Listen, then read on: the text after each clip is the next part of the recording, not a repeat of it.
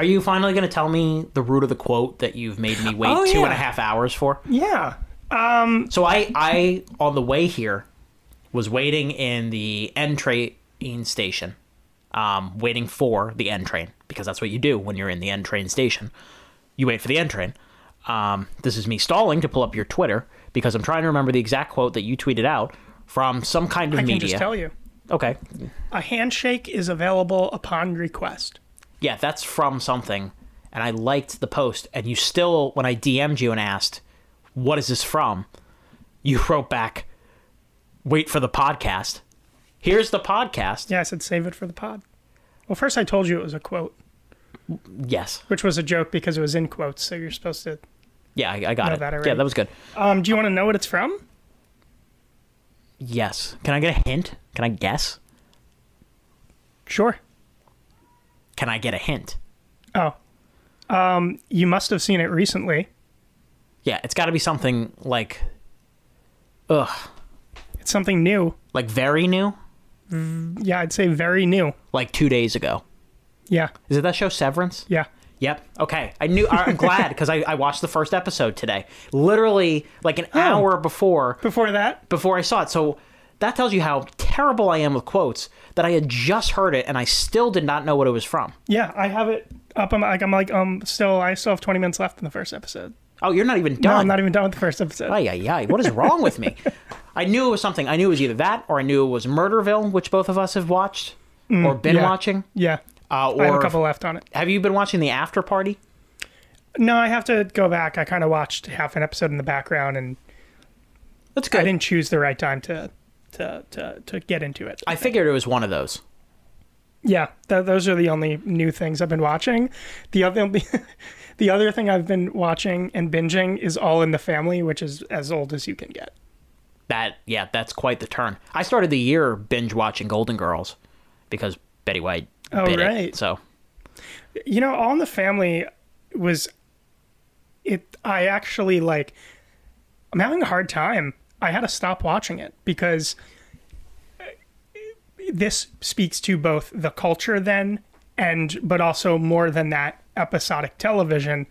When you watch the episodes back to back, you're like this marriage is tragic. Um like Edith is is like just verbally abused kind of. oh, absolutely. And he's a he's a he's vile, isn't he? I mean, so it's not what he's kind of not meant to be that. And the reason I'm watching it is because I was, I was reading Norman Lear's book and he talks about that. And he's not if you take it in week by week installments. But if you were to watch the show and binge it and it's just you're getting hit over the head with that, you know, it's not meant to be serially seen, even though there are storylines throughout it. Because what it's doing is, you know, it's old school sitcom. Archie's shtick is to call Edith a dingbat and is to be selfish and is to come home from work yelling and hit all these points. And that's what people want to see. But you can't, in like the binging culture of shows, we also kind of look at shows for the big picture and like the entire life they're depicting.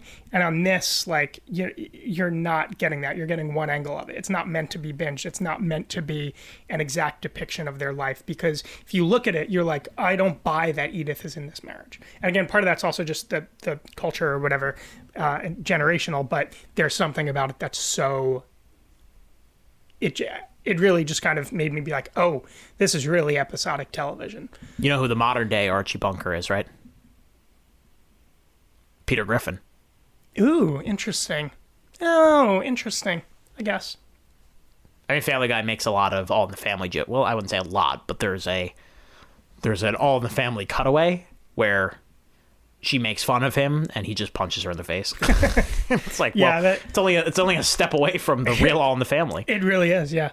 And there, Yeah. there, there's a bunch of spin-offs of that show. I was hoping that reading this book would tell me more about them, but uh, it, it really didn't. We talked about all these comedy properties. Is there any crossover in any of the things I just mentioned with Keeping Up with the Joneses? There's got to be, right? Like one. Is Isla Fisher in any of these? You mean, oh, you mean as far as actors and actresses go? Yeah, well, Let- Let's pretend that was like, like we had a transition here to start the Cinema Chain Gang podcast. yeah. I, I, I don't think so, right? How is that possible? Well, because they're emo- everything except for Family Guy that we just mentioned is older. No, we just named like three shows that debuted a month ago.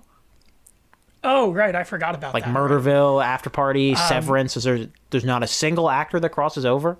Ooh, no, I would say there, there's probably something with Isla Fisher and Hot Rod to be had within Murderville. Yeah, Arnett. Right. Arnett was he in Hot? Yeah, he's her girlfriend. He's his. Uh, he's the douchey boyfriend. Right. Okay. Then yeah, The, there we go. where she she dumps him and he just yells "babe" like for three and a half Right. minutes straight. Right. That is him. All right, I just that's- like assumed I couldn't remember him in the movie, but I was like it at least was a composite of him. By the way, would friggin' love to watch the brother Solomon on this. It's such a great. Do you know it? I know the poster. Never seen it. Oh my god! Is that the poster where like they have the their their there's a smiley face on their bellies or something? I think that is that movie. Yes, I always get that and stuck on you mixed up. it's not stuck on you.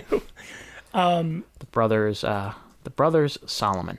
Stuck on It- you it- made it by is uh, so Green Book auteur Peter Farrelly. yeah, the brothers Solomon. Will Farnett uh, Will Farnett. Will Forte, Will Arnett, Bob Odenkirk, Kristen Wiig, Chi McBride. reminded me of Terry Farnton. Directed by Bob Odenkirk? What? Oh, that's that's right. Yeah, it was his. Oh, my God, this movie was. Don't look, don't read the reviews because it was panned pretty much, and God, it is one of my favorite things. Do you ever know made. do you know It's also the only blockbuster experience I've ever had. do you know like Blockbuster the store? Yeah, like I didn't go to Blockbuster growing up. I had like an independent video store, and the only time I went into a Blockbuster was to find that movie. My brother and I were like, "We need to, we need to watch this, rewatch this movie." So- and we there was it was sitting on a lone shelf in the middle of the store. This is the rabbit hole of all rabbit holes that I'm about to take you on, and you're going to be Oh, yeah. very, very happy with how it ends. Okay, Uh, in 2006, 2007, I would say that's about when I started to take movie watching seriously. Um, and I was aware of the Brother Solomon. I was aware that it was apparently terrible, 16% of Rotten Tomatoes. And I knew that Bob Odenkirk was connected to it. And I always, I had no idea who Bob Odenkirk was because I was 12. I'd never seen his stuff with David Cross. Obviously, Breaking Bad hadn't happened yet. Um, so I would always mix up Bob Odenkirk with Steve Oedekerk. Do you know who that is? I don't. Let me Google him. Steve Oedekerk is the co-creator of Jimmy Neutron. He did a bunch of Oh, he did yeah. a bunch of Nickelodeon stuff, including he was the director of Barnyard, the original Party Animals, with Kevin James. and that was the ending that I knew you would like. yes. So for like my entire for my, until I saw Breaking Bad, I thought that these two men were the same person and that this guy had Oh, been transitioning to live action from Barnyard for the brother Solomon. Like untapped linkage there that I just thought of. Culminating in a live action barnyard.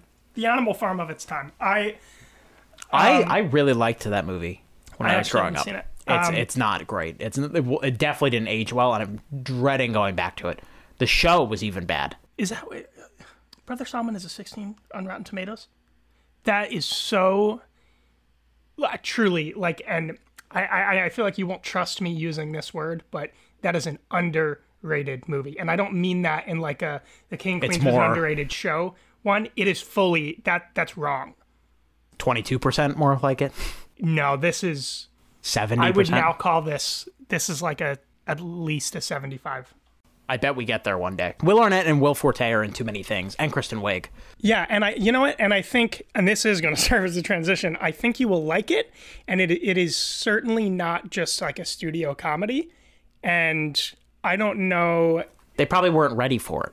yeah, and I don't know how you could, I don't know how you could make a studio comedy now. Though I kind of feel like every comedy has been made, and so I have a hard time judging comedies for what they are. This one's really unique, but I feel like it's so easy to make a generic one, and that's what we're going to get into. I'm Andrew J. That's Nick Ricardo. Uh, 2007 is when Brother Solomon came out. That same year, a little movie called Superbad came out, directed by Greg Mottola, written by Seth Rogen, starring Jonah Hill, Michael Cera, kicked off a whole wave of comedies. And, you know, this show is about chains. And obviously, we are completing our fourth chain here uh, from Ellen Burstyn, getting to Zach Galifianakis with Jon Hamm as the beautiful meat sandwich in between. we talk a lot about those specific kind of chains, but there's there's another thing that we should talk about, Nicholas, a lot, which Yes, is Andrew. uh, ripple effect. Um, because really Superbad Inception is a ripple effect to in terms of actors, in terms of style of comedy that eventually leads us to keeping up with the Joneses.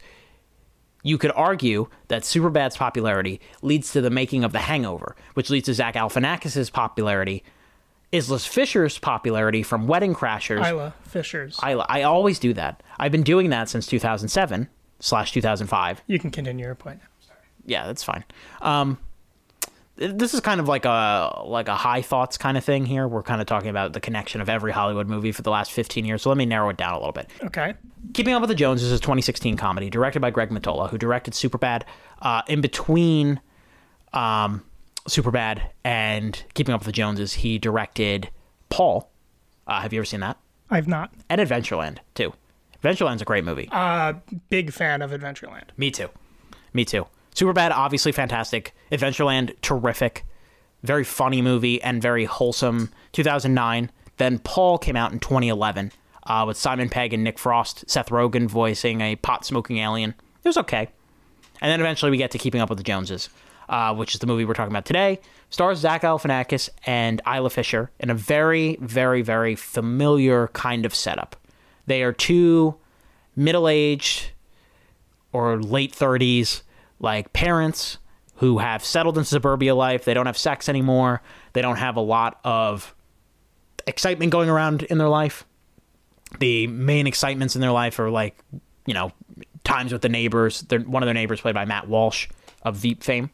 Um, not a lot going on in their lives until two suave, beautiful, totally in love husband and wife come in and move into their neighborhood, played by Jon Hamm and Gal Gadot, uh, of course, who is Wonder Woman. You you knew that, right? Yeah, and um, I, I I mean I know her from her more famous role, which I'm surprised we haven't encountered on the, the chain yet because it involves so many actors, which was the Imagine music video. Is that eligible? I hope We'll so. make an exception for that. Yes, it is.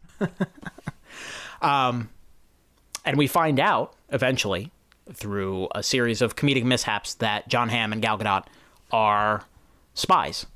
Did, I forget? Did they work for the CIA? Did, or there, there's a joke that they're not allowed to say who they work for, right? There's a joke when they finally discover that they're secret agents, and they go to the diner and they're talking about it. And Zach Galifianakis is asking them all those questions that they can't answer. One of them, I think, is, "Are you in the CIA?" And I don't think they're allowed to answer it. So we just know that they're secret agents. It's a big budget studio comedy that kind of was a pretty big bomb at the box office. Uh, cost only forty million dollars. Uh, I guess sorry, it's not a big budget, but like big star, generic studio comedy, and didn't even make thirty million dollars. It did not do well, and for good reason. I think this was kind of on the downslope of these kind of movies. It's not even raunchy enough to be rated R. It's PG thirteen. It's supposed to appeal to like a broad base of people who will go and see it on a Saturday matinee and then forget about it. I get the basic answer. The basic question is, did you find it funny? You know, I kind of want to answer that by asking you what positives you felt. I had. There's one area where we deferred on this. I, I- agree. It was a it was, in a sense, a generic studio comedy, and certainly more so than I expected from Greg Mottola. I've not seen a lot of his stuff actually, though, so like that's unfair. I haven't seen Paul and things like that. But as the guy who made Adventureland, I'm you know I'm just like surprised that there's not, I guess, a, a depth or something in this. But where would there be? There is one takeaway. There's one thing this movie was doing that I totally got, which is it was making fun of suburban comedies a little bit. Zach Galf, specifically just Zach Galifianakis, the way that Zach Galifianakis was acting in this movie, I think every line was delivered with a sarcasm for movies like this. I don't necessarily posit that everybody else is on the same page, but I was really, really having fun watching that. And I think they were, I think there was like a big sarcasm and making fun of the suburban stereotype, if you will. I think that's a very generous reading on your part. Um, See this, and this is where this is where I thought we might disagree. I don't think it's uh, a misreading. I I I think the movie I don't know if it- just I wants that it- to appeal. I think the movie just wants to be this kind of comedy that has a broad appeal and then you forget about it five minutes later and it's not funny enough to even justify it. I didn't really see any kind of like maybe maybe it's trying to be satirical, but it's not effective satire. Like it's like what's the main action movie that it's trying to evoke is Mr. and Mrs. Smith. It's like if Mr. and Mrs. Smith with Brad Pitt and Angelina Jolie was viewed from outsiders who have no kind of connection to that life. Right? Those are that's the kind of thing that it's it's trying to be Right. like a parody of that. But like like barely is. It's so Yeah, it's too inv- it's like too think- invested in its actual story to actually be yeah, funny enough. There's I- not there's like no jokes after like a 45 after like the last well there are, but mm, like I, I don't think as a as a yeah as a full movie it's not effective as a satire but where it is effective is i think the world that the movie takes place in the world that an otherwise generic movie takes place in is written satirically and i think there's a fine line between writing i think it came off as just cliche suburban comedy but i think that it was meant to be satirical or maybe it wasn't meant to be satirical. Maybe greg mottola did not even mean to treat it that way but i think zach galifianakis was treating it that way. I think i he- think he was having fun in that role doing that because it there there's a lot of choices that he makes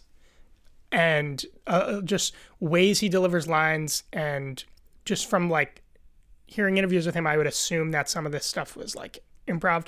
Um he has like a he's like stated his like hobby for saying unusual kind of lines. Like he says something like oh my word in the hangover and he's like that's just a very simple phrase that nobody says anymore and like he like likes simple phrases like that. I think he's doing that a lot. He's playing like a suburban character in this that i don't know for me personally i think like he at least is having fun I think he saw a terrible script and and that might be what it is it, uh, uh, you can you can enjoy the actor isolated, and I think that's fine. I think all the actors are having a good time here. I think Isla Fisher is really good too, with like almost nothing to do. Like the the the movie is really poorly written in terms of joke quality. A lot of a lot of the a lot of the laughter I was getting from it were like little non sequiturs. You know what I mean? Yeah. So, um, there were certainly jokes that I liked more than other generic comedies. Um,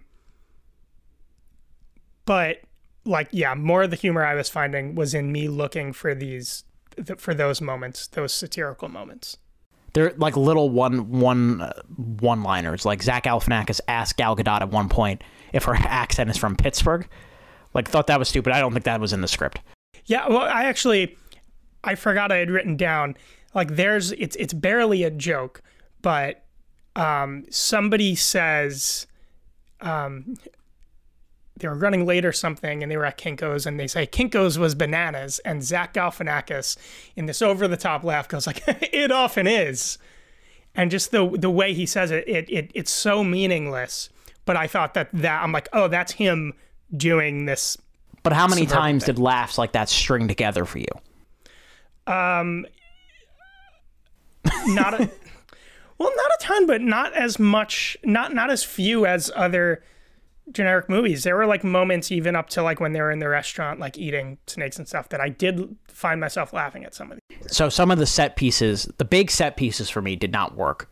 Like the whole him with the snakes, or like, uh, Isla Fisher follows Gal Gadot to whatever to like the dressing room and Mm-hmm. they touch each other's boobs and haha that's supposed to be funny because it's two beautiful women touching each other's Right. boobs first of all isla fisher being treated as like a mundane plain looking woman Well, right, is yeah. insane number Um, the, a number of the comedies of this era they're about like these plain people taking out mundane frustrations in like a fantasy when in reality they're pretty like Zach Galifianakis is a normal looking dude, but he's got Isla Fisher as a beautiful wife, and they have a beautiful home, and uh, ostensibly they have beautiful kids. They already have privilege. They don't live a mundane life. It just seems Yeah. like that they're just they're not secret agents. Yeah. you know what I mean. So like the conceit there, I don't. I already don't buy into it. The actual beats of the plot are irrelevant. Like like what Jon Hamm and Gal Gadot are doing we're supposed to be invested in their mission that involves like microchips and the Scorpion and Zach Galifianakis' company, even though he's just an HR rep and yada yada yada. And I was like, I don't care about any of this. So is it funny? Yeah, so that that's the kind of stuff that in a generic studio comedy or in, in a movie like this, in a studio comedy, I I kind of don't even care because they're kind of just they're needed pieces for a generic action comedy or something. And that's fine, but and but I think that is where it loses points, isn't it? th- that's that's fine, but like then it's got to be way funnier than this. Like 21 mm-hmm. Jump Street is a perfect example for me of like who cares about the plan? I couldn't tell you who I know who the villains are, but I couldn't tell you what the plan was. I'm sure it had something to do with drugs and the school and yada yada yada. But there are so many funny scenes, full chunk scenes in that that movie mm-hmm. and other movies of that ilk. And then this movie just doesn't have that. It has, for me, it has a joke here, a joke there. And that is that's simply not enough when you're talking about the director of Superbad, this one of the stars of one of the most popular comedies of the late 2000s, The Hangover, and like two like bona fide action stars in Jon Hamm and Gal Gadot. Like they're they're let- let's talk about some of the like the the running jokes in the movie. Mm-hmm. The idea that like Isla Fisher designed this like artisanal bathroom with a urinal in it. Okay, amusing setup. Goes on forever. Go back to it multiple times. There's a Nintendo Wii reference early on. Stuff like that. Mm-hmm. Like there's like supposed to be slapstick comedy. A lot of that doesn't work because it's just kind of like, oh, you know, look at this guy in danger, falling down all the time. Like I guess what's- what's- where's some of the slapstick comedy? With the snake and everything like that. Okay. And doesn't at one point he tries to use his hand as like a bottle opener and he just cuts his hand open or something? Yeah, for some reason, and I actually don't remember why now, but I but I really liked that. I think it was just because it was there was like a lot of blood and it was graphic. But those and those are moments that are. what are you giving I wish this they on? leaned more into it. I like. I wish they at the very beginning of the movie. The movie opens Qui- quiet suburban street, etc., and then house explosion. right? Horrible CGI explosion. It's the first thing I wrote.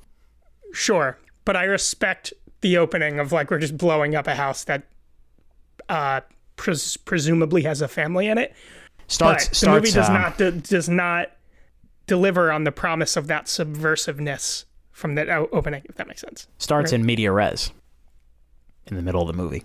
Right, that's right. It is. Yeah. Okay. Yeah.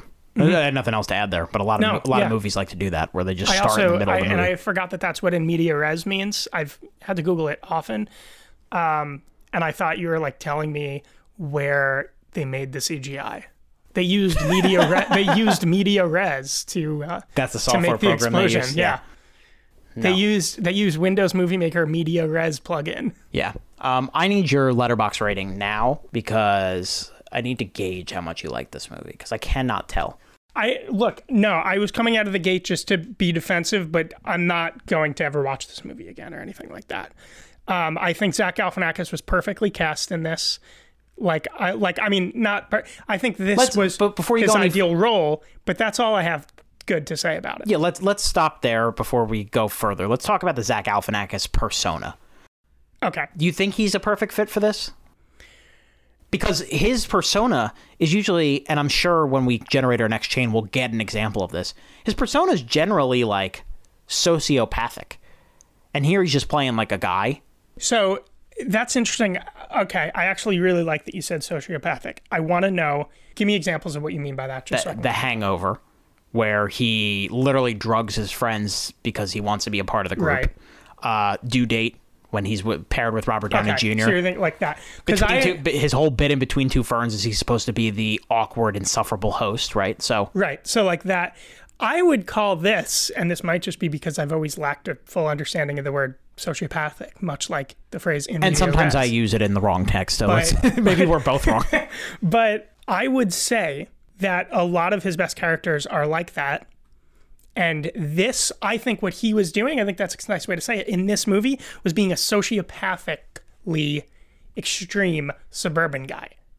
Okay? I think that's what he was doing. I think that's what maybe just for himself. I don't think like this was a groundbreaking Oscar worthy performance or something, but I do think just uh, I'm really honing in on like I'm glad we're And home. also, I think this is what why I found some of the other parts of the movie funny is because I kind of latched onto this positive at the beginning, and then it loosened me up till after the rest, which I wouldn't have. Also, like I mean, it was like I was half asleep on like a, a Saturday morning watching this movie with coffee, and like was just kind of loopy of tiredness enough to to to kind of appreciate it, and it was, but this was my second time seeing it. So I saw it when it first came out and haven't thought about it since. And now I'm not going to think about it again after this.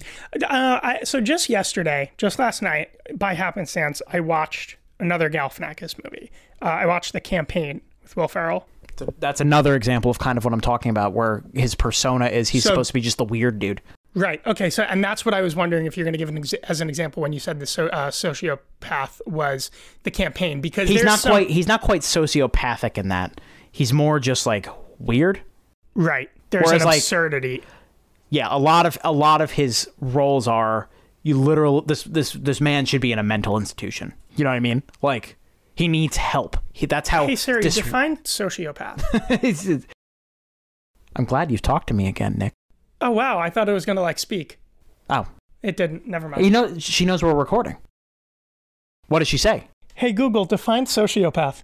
Oh my god, According to Mayo Clinic, a mental health disorder characterized by disregard for other people. Okay, that's not how I was using it. Hey Alexa, what is sociopath? do you have fucking how many devices do you have in here? I have a lot. Is there an I've Alexa always- too? No. Somebody just responded. I Yeah, thought that was oh, oh, Google. that was Google. I'm sorry. sorry, Google. Thanks for interrupting.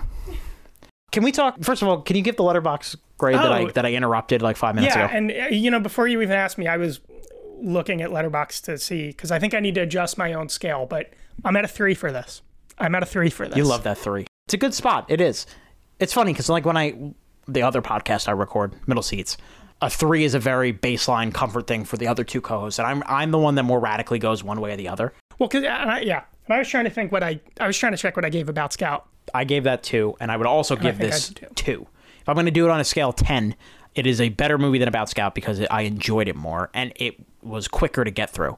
I would give it like a four and a half out of ten, which for me for a comedy means I probably got like four or five chuckles, but I didn't really see anything else of merit. There's no kind of like ingenious hook to this. It's just supposed to be like you're supposed to sh- sit down, shut up, and have a good time and it's just not it's not good enough, especially with the people involved. We we talked about Zach Galifianakis' persona in the last episode. I talked about the multifaceted talents of Jon Hamm, where he is a very very talented comedian as well in movies like Bridesmaids, um, and in Unbreakable Kimmy Schmidt in that show. He's very funny. And he's not allowed to be funny here because the script is not good enough to give him anything funny to do. You know what I mean? Yeah, yeah, that's completely fair. I also have just confirmed with Google search that I'm using sociopathic wrong as it relates to Zach Galifianakis. You're right with the Hangover and stuff like that. I don't know, but what I You're you're you're the absurdity of the campaign character. I absurd think- goofball is not the same as sociopath, right? No, but and and there's like something Zach Galifianakis told.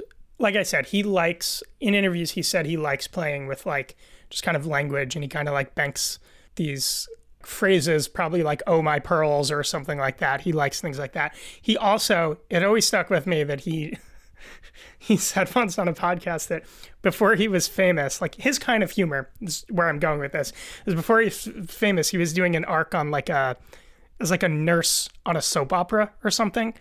And so, you know, in the role, he he was on set for like a week, and in the role, he'd have to like wear scrubs, and he did like some background work and stuff. And I guess had a few lines, and he heard two of the like actors, like the stars of the the soap opera, making plans to go to a bar that night. And so he said to himself, like, "Oh, I have a great idea.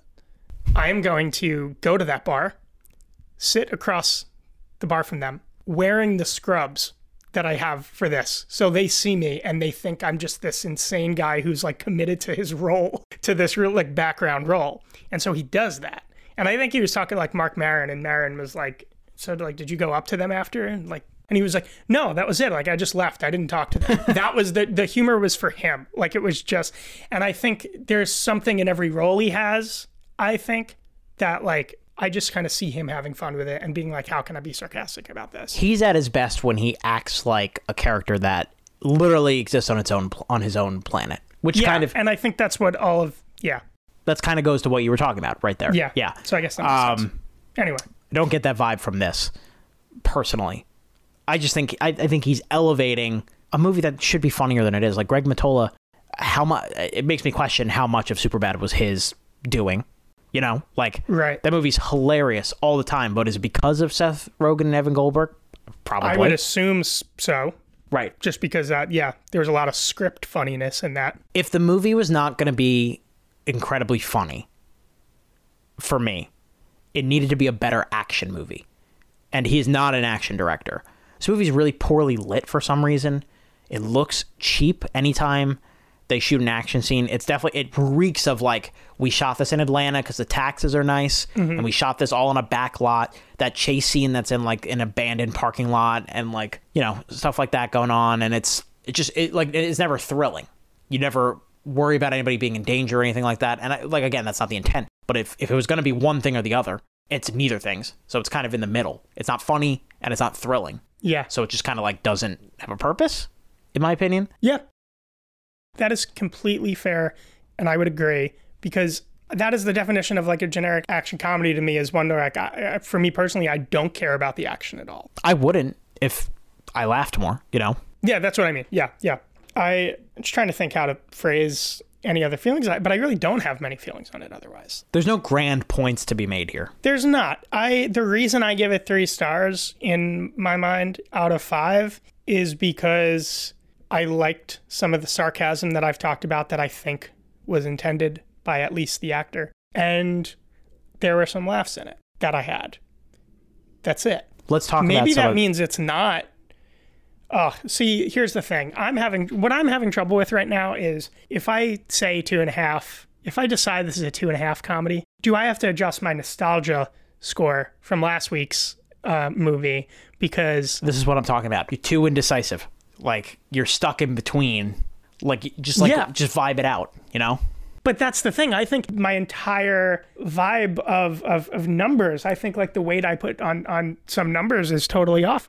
I think I have to adjust for the inflation of my positivity and optimism. It's also not apples and oranges. These are two completely different but that's genres. the other thing. I think they're pretty equal footing examples of what of the movies they were trying to be. They're both middling. They're both misfires and like 40% successes of the movies that they were trying to be. I guess there's my answer. This is deeper than I thought we would get into on the Keeping Up with the Joneses podcast. I had to somehow. I mean, there was th- th- these are my, look at my notes for. Well, we got to give it substance somehow. I'm fine with it. I have five lines of notes for keeping up with the Joneses, and I've covered them all. Do, do you have any specific jokes that you want to highlight that worked for I you? I already said it, but I really, li- I just really specifically liked Kinko's was bananas. it often is. Mm, didn't do much for me, but I feel you. Um, my favorite joke in the entire movie comes at the very end, and it, Because Kinko's isn't often bananas. no, I, I I get the conceit, I get the setup, and you're right. That was definitely a Galifianakis special. Yeah. My favorite joke comes at the very end. We talked about this being a chain that has two actors that connect it. It has Jon Hamm in between Ellen Burstyn and Zach Galifianakis between nostalgia and keeping up with the Joneses. It also has Patton Oswalt, who is the quote unquote surprise villain. He is the quote unquote scorpion. I'm using quote unquote too much, but you're get you're understanding the point. He's Right. the he's the villain of the piece who they have to go undercover at the end to try to figure out and get him out in the open and arrest Yeah. him. The joke that I liked a lot is that his name his name is Bruce Springsteen instead of Bruce Springsteen. Uh, and he's like he's like they're like you tell us to call you the boss and Yeah. like See, it's so stupid, but that's funny. It is. And and that at the risk of sounding like I'm just trying to add depth to this movie or I mean to the conversation about this movie, which I'm not intentionally doing. I'm just super smart and intelligent like this. Um this movie had some off the wall moments like that. I would even call the Kinko's line or a lot of the things Galifianakis We're did, back to the Kinko's like line that. again. But but if this movie had so much more of that, I'd like it a lot.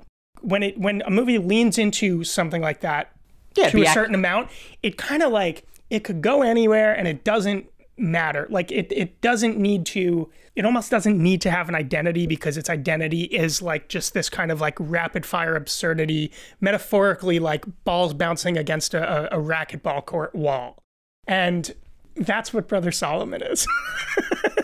and that's why Is like, this has this just been all a huge setup where you where you take Yes. keeping up No, with the Joneses and you rip off the, rip the, the cloth and underneath and it is Brother underneath is Solomon? Brother Solomon. But the reason, but if you're not going to make that movie, if you're not going to lean in that direction, then you're leaning in the other direction, which is, for lack of a better term, generic comedy or broad comedy or something. It's Um, it's it's meant for all audiences. Yes, I wish it was I- weird enough that certain people would reject Yeah. it. It needed to be Wet Hot American Summer. It needed to be something like that, which is like Okay. the most Yeah. basic of setups, but just like devolves into the most absurd, weird stuff possible. Yeah. So really, what I'm trying to say is. How do you make a not weird movie? Can there be a good comedy made that is not weird? Or have we kind of like just done all the comedies? Because I what I was thinking trying to watch this movie is like, how do you make a broad comedy and make it good? I know it's not going to. You can There's the definitely do it. It's not going to be Adam like. Sandler's been making a career off of that for years. But I would. I, I don't. I mean, most think of his those are movies same. suck. Yeah. but listen, it's not easy to do because a lot of broad comedies rely on familiar joke setups and familiar. Right. I just kind of feel like as a culture, we have gone so alt with comedy and stuff that we kind of have like moved away from the ability to have non-weird comedies. Here's what we're gonna do. and. I think that the, this also goes into an entire other thing about there is an intangible reason that sitcoms do not work anymore. You can give actual reasons, but there's an intangible reason underlying everything that multicam laugh track sitcoms are just not quite working anymore. And I think it's because I think a my good. best guess is society audiences at large have seen enough content that we have become well versed enough to not be impressed by generic comedy anymore. I, I think sense? that's a little bit of a broad argument. I, I agree with the Mm-hmm. general conceit where we have gotten smarter. I think it is a. I think it comes down simply to do you have a talented enough writer that can make a broad comedy work? Do you have an example of a broad comedy that does work? Let's let us. years? uh, well, here's what we're gonna do. I have the 20 best comedies of the 2010s according to Collider. We're gonna Okay. go down this and we're gonna decide whether it fits into that category or not. Okay. So we've got Deadpool. No, does not fit into that category. Easy A. You could argue it. Easy A is like a teen comedy. Easy A wouldn't be out of place in the 1980s. The only reason it would be out of place is because it has the conceit of like technology and her webcam. You know, Sure. I, I, I, look, I liked monologues. Easy A. I felt like its value is in the coming of age department, which is different. I also like. I think I would rule out most teen comedies and sex comedies and things like that in there as generic comedies, at least in what I'm trying to. Well, let's go. Let's look at the examples. Inherent Vice. No. Game Night. Sure, sure, sure. Same same concept. Broad idea Mm-hmm. that just evolves into chaos. That's a really underrated movie. I hope we talk about that one day. Okay. Thor Ragnarok, no. Frances Ha, no. Hail Caesar, no. 21 Jump Street, no. This is the end, no. It's very specific, premise wise. Spy, I don't remember Spy. Who was in Spy? that's Melissa McCarthy. That's like literally the most generic title possible. That's a good example, I think. yes. The Heat, the Heat is another lesser good example. And you're looking at the talent involved here, like Melissa McCarthy is involved. Yeah. Rose Byrne is involved. Like Certainly somewhere on that spectrum, like Tammy is even in there as, Yeah. as a generic comedy. Let me just for for our completionists, let's The World's End, no. The Lego movie is very No. specifically weird on Yeah. purpose. I, Phil Lord, Chris Miller, you can take all their movies Yeah. out. What We Do in the Shadows, no. Nice Guys, no. Lady Bird, no. Paddington 2, no. Grand Budapest Hotel, definitely not. Bridesmaids, I would say no, but it's close. Popstar, no. MacGruber, number one. First of all, that's a whole other number best comedy of the 2010s. Right. That, I yeah, like that- MacGruber, but I no. No, I mean I was going to evoke MacGruber when we were talking about Brother Solomon. There, it totally is a different thing. So I think I I think my answer to you is that it is not impossible. It is very very challenging, And like you rare. are, like you are talking about. Okay. What year did Keeping Up with the Joneses come out? You said 2016. 2016. I'm kind. I'm kind of like you said. It was like a last gasp of that time. A movie like that. I'm kind of surprised it they still did it then. I look. I wish there were more bad generic comedies in just in a sense of the oversaturation of Marvel and stuff like that. But I'm They surprised that even in 2016, it They don't make straight comedies anymore. yeah, They don't. Like you just take a look at the you take a look at the release schedule of last year, and they're like movies get like raves that are just comedies all the time now because they just simply are comedies. It's the same thing we were talking about with rom coms. Like Marry Me out in theaters now, it's getting positive reviews that it may not have earned if there if it was in the middle of the huge, huge rom com swell. That everything has to be subversive now. yeah, yeah, So we're making the same points. yeah. We no, we really are. I think And we just disagree of what, how much how funny we found it because Uh, yeah, but but not a ton. Like I'm kind of just really honing in on that difference for the sake of this conversation, like to make the point. But it's really, uh, if we zoom back, it's like uh, even forgetting about the star ratings or whatever. You found it to be. 20% funny and I found it to be like 26% funny. Like uh, that's the the difference or whatever. well you came out hot so I wasn't sure you know like Because I do think, just I, I think the beginning of the movie came out hot. I do think that Zach Galifianakis was doing a thing with this. here's one argument And that I, I, will we're gonna have give him on the pod next weekend Uh, yeah are we I mean yeah he's No. we Also, I got sorry. a movie whatever some kind of movie I of just keep thinking about Get Smart, the movie Get Smart with Steve Carell, because I'm like that around that time is the last time that a movie like this should have been made. Not that that was good, but I'm like that's the era. That correct be done now. it's eight years too late Yeah. right just a couple stray Exactly thoughts eight years. yeah I'm quick like that wow mental math man That's that's insane. M cube mental math man I'm j- can I can can I just give you a couple movies and you tell me what year they came out? sure Okay, we're gonna do it right now, real quick, just to show people what we're working with here. And I'm gonna do it by using uh oh, okay, I got it, I got it, I know what I'm doing here. Gonna use a random person. it can't be like it can't be like shit from the 40s No, no, no. I'm just gonna do like recent. Oh, yeah, I I'm can gonna totally use. do that. I'm, honestly, I'm gonna use. Okay, Little Miss Sunshine. 2006 Wow, Marley and Me. 2008 City Island. City Island what is that Oh, you don't know it? Interesting. Okay, that's fine. The Private Lives of Pippa Lee. the hell uh, is that Okay, no fair. where, where, where are you getting You these from just didn't watch movies in 2009.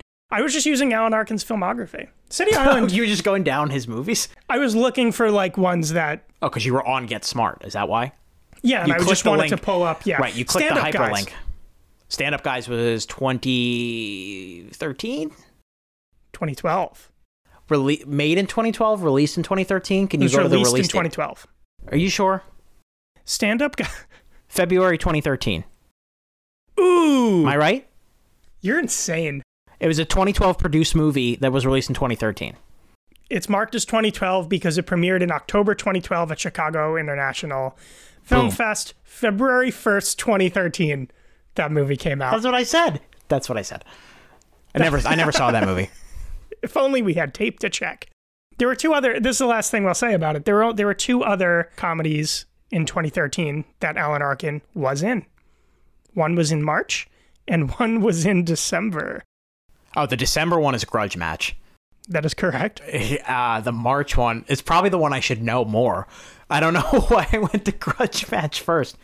What is he? Well, 2013 March. Um, um, um, um. What came out in 2013 March? The second week had Oz the Great and Powerful, so I usually try to use that and move from there. That you're that title is evocative of this of this title. I would say in some way. Huh? The, the, the, oh, oh, yes, the Incredible Burt Wonderstone. There you go. That's Terrible it. movie. That's worse than Keeping Up with the Joneses, which we should wrap, by the way, because we're not even talking about it anymore. We're not even talking. Oh man, we get to choose a new chain. I forgot about We that. We do, Oh, yes. it's so exciting. I would have wrapped like ten minutes ago.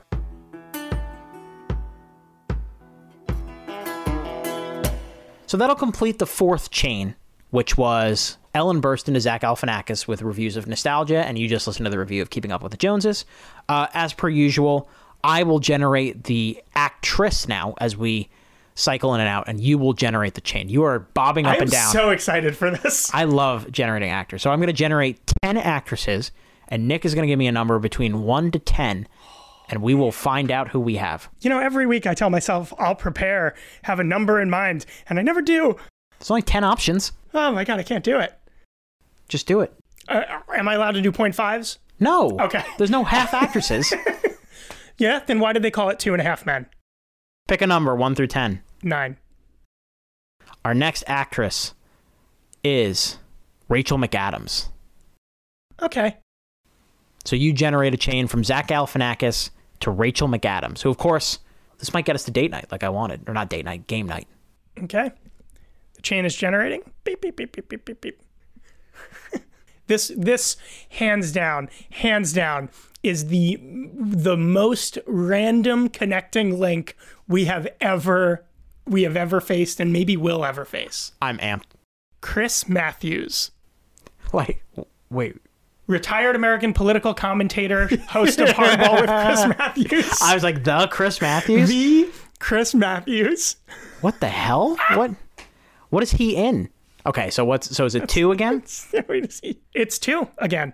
Okay, what are the two, movies? there are two movies. Zach Galifianakis and Chris Matthews both appeared in, as mentioned on this episode, the campaign. The campaign. Okay, that's good because we can talk about that and how his persona is different. Chris Matthews and Rachel McAdams appeared Spotlight. in Morning Glory, the 2010 rom com that took place at a morning show. I have seen that. TV producer. They shot that where I work. Parts of it. Really? Yep. Harrison Ford, Diane Keaton. Of all places to get back to Harrison Ford in some way, we're crossing paths with him on Morning on Morning Glory. That'll be our fifth chain. You have listened to us complete four full chains. Thank you for sticking with us here on the Cinema Chain Gang through all of our non sequiturs and other stuff.